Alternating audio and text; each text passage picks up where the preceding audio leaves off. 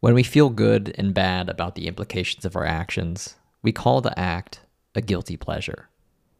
The term guilty pleasure implies this constant, often exhausting state of emotional tug-of-war, where we never quite feel completely guilty because part of us enjoys what we're doing, and we never quite feel completely joyful because part of us feels guilty. Taking a break while lamenting about how much work you've yet to do can be a form of guilty pleasure.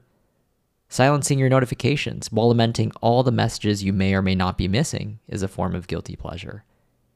And here's my favorite, eating a delicious slice of cake while lamenting the negative impact it might have on your physical health can also be a form of guilty pleasure.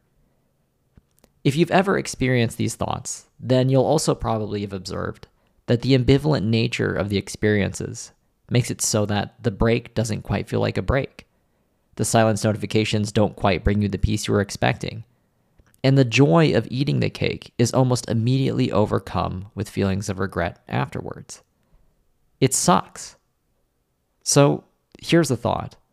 If the ambivalence isn't doing you any favors, then maybe it's worth reaffirming and doubling down on why you make the choices you do to begin with.